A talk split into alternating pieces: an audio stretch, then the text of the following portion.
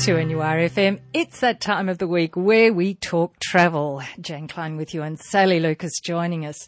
And for our sponsored travel on King, we've got some great things coming up today, Sally. We have. Um, Jane, welcome home, by the way. I think I might have to have you on as a guest and talk about your trip shortly because I'm sure you've got many stories to tell, and um, we'll do that another time.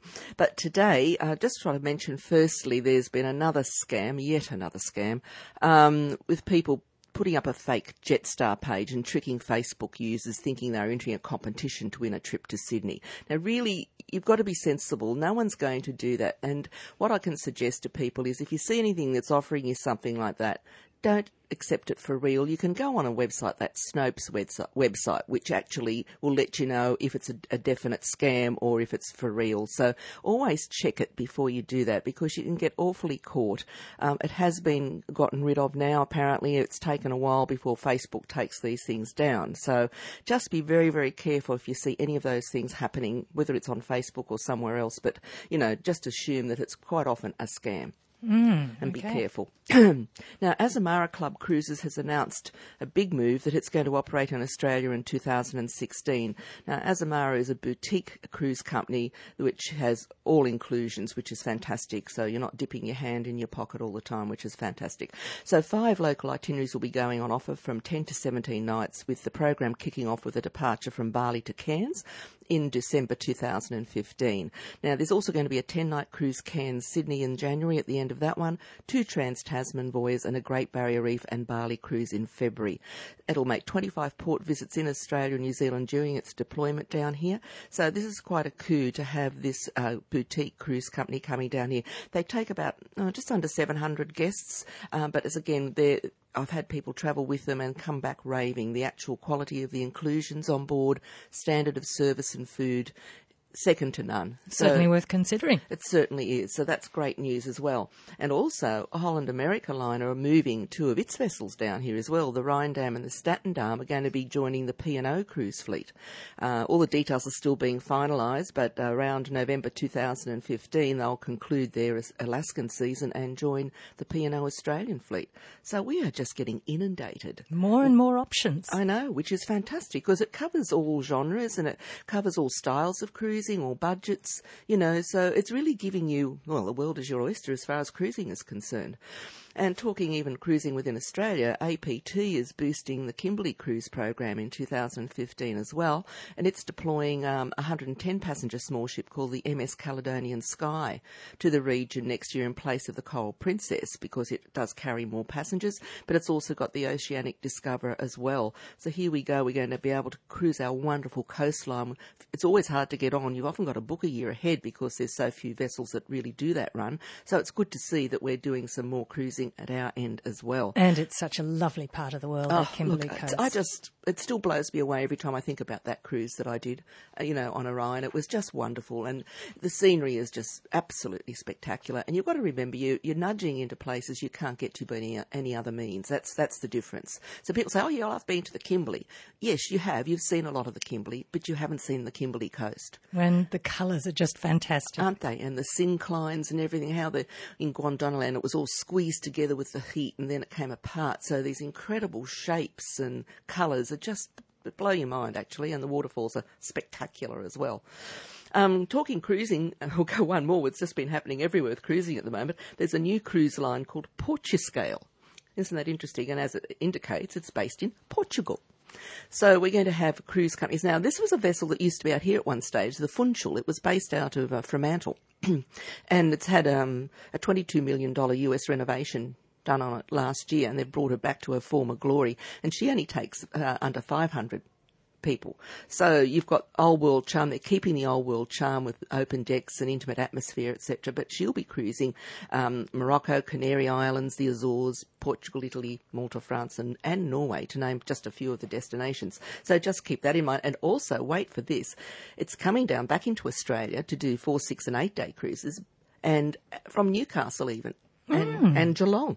Oh, Well, how about that? yes, they love us, don't they? And we love them. And then it's going north on a 57 day voyage back to Europe at the end to celebrate the Gallipoli centenary anniversary. So lots of things happening in the cruise market, Jane, isn't there? I mean, it's just fantastic. Quickly, a little aside here about our wonderful barrier reef. I had an article came across my desk yesterday, and it's been under threat a bit, hasn't it? It has, with all this wanting to build coal ports, etc. And of course, it's been GetUp's been really against it. And a lot of other organisations, of course, have been as well. So, in the battle to protect the Great Barrier Reef, of course, Deutsche Bank, one of the world's biggest investment banks, has declined to fund the huge Abbot Point coal port expansion on the Great Barrier Reef coastline. It does not want to be associated with the project. Um, so this was going to allow 3 million cubic metres of dredge, spoil and sludge to be dumped in the Great Barrier Reef Marine Park if this had gone ahead. And apparently it's caused shock and revulsion around the world that this was even being considered. Um, so the tourism operators, of course, have been fighting this, as I said, as have other people as well. And they're just saying this is really a, a big decision because they feel it will put other investors off now and so we might actually be able to really save our barrier reef. We're talking travel on 2NURFM. 2NURFM's Talking Travel for our sponsor Travel on King. And Sally Lucas, tango shoes tango shoes, please put them on. You can do a little bit of dance in the lounge room while you're listening and hopefully get you inspired. So we're heading to BA, as it's known, or Buenos Aires, which is the Paris of South America. A beautiful, beautiful city and one which you must give enough adequate time. Please don't shortchange Buenos Aires. It has a lot of areas like Paris that you can visit, um, and you really need to go into all these little pockets to enjoy and see what Buenos Aires has to offer. So they're all quite different. They are quite different, Jane. Jane and um, also the people from the actual major inner city, if you like, are called porteños because they're from the port. Um, so they call themselves porteños it's important. You've got to know where you're from. You've got an area, and it's very important. Um, San Telmo is another area which was a beautiful old area and wonderful on Sundays. The flea markets, the little antique stores. You have people doing, you know, tango in the street. You can just watch, sit down there with your cafe con leche and your churros or whatever you're having, or a glass of wine if it's late enough in the morning for you, um, depending on what you're up for. But also in this area, they've unearthed this wonderful new. Um, it's a museum, but it's called, it's a restoration of a place called El Zanjón de Granados. And it's an architectural site which they've discovered had this labyrinth of tunnels underneath. And it's got all these wonderful frescoes and everything there. So that's for the history buffs, that's something you can do there. Um, Recoleta is another lovely area which has a beautiful church and the famous cemetery where Eva Peron is buried. And it's just incredible. It's a huge cemetery and they build these almost monoliths uh, for any of the generals or famous people, you know, the money that went into them. And apparently, at one stage, apparently for Eva Peron, someone offered US two hundred and fifty thousand dollars so if they could have her, you know, what do you call it? I can't think of the right word, Jane. When you have it, a, a whatever a thing for a funeral is, you know, you what's it called? Mausoleum, statue, uh, yeah, statue or whatever it's called. But whatever. you know what I mean. Anyway, the the actual memory of the person there, and it's always got all these cats wandering around the neighbourhood and all this sort of thing. It's quite a, an interesting place to visit. Um, and also at night, it's beautiful, lovely little cafes there, and they light the church up, and it's very pretty, very lovely.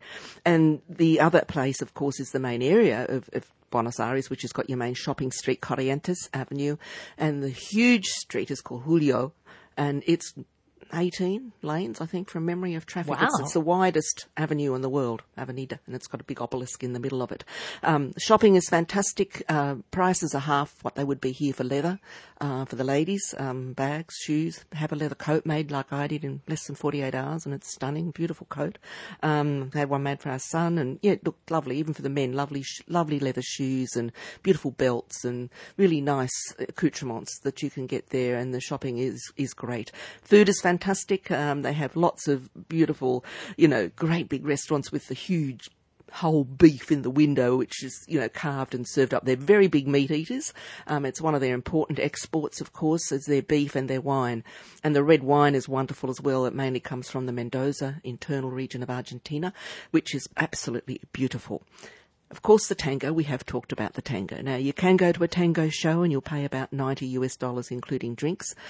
And I was reading an article recently by a female journalist. Maybe she was a little bit one eyed being female, but they say the tango is five basic steps as well as an artistic representation of Argentina's heritage.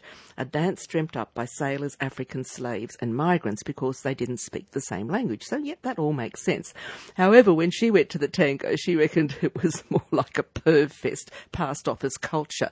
But anyhow, if you really want to see it done by locals, go to a milonga, is what it's called, M-I-L-O-N-G-A. You can Google it and find out where these milongas are. But there's a really good one called Confiteria Ideal, and um, you can go there early than when they uh, start the uh, actual sessions and have a lesson yourself, or you can just turn up and watch. And you have the men on one side of the room all sitting on chairs in the hall and the ladies on the other and they bow and ask permission to dance. And it's really quite wonderful to watch. And a real tradition there, isn't it? Yes, and you don't forget the Casa Rosada or the Pink Palace where Eva Peron gave her famous speech. You can go and see that. You can also go to the um, oldest cafe in Buenos Aires. It's still operating, which is called Tortoni, and very beautiful stained glass, wooden panelling, high vaulted ceiling, um, not far from the Casa Rosada, actually. You can do that at the same time. And men in, dressed in the old fashioned way with the beautiful big aprons and the black bow tie, the white shirt, the black pants. It's all male staff. And you can have, you know, a cheese plate or you can have just a coffee or a churros or whatever. So that's something you really need to embrace as well. Famous theatre, the uh, Teatro Colon or the Colon Theatre, which is magnificent, considered acoustically one of the best in the world. Um, they also have a wonderful museum within that and a collection of instruments, including a Stradivarius violin. Beautiful theatre. Um, do a tour of it. It's fantastic if you get the opportunity. Also, it's got the largest bookstore in the Southern Hemisphere, and it's called El Ateneo, and it's in Santa Fe Avenue in uh, Barrio Norte. And what this is is a beautiful old theatre and they've done it all so you can still sit in, in, like the little boxes and read and it's, it's, all done this beautiful ornate theatre fully restored. But now it's just uh, you know layer after layer layer of books most beautiful books. Um, so if you get an opportunity to go there do that as well. So really it does have a lot to offer. As I've said it's got many districts to visit. I've only mentioned a couple of them today.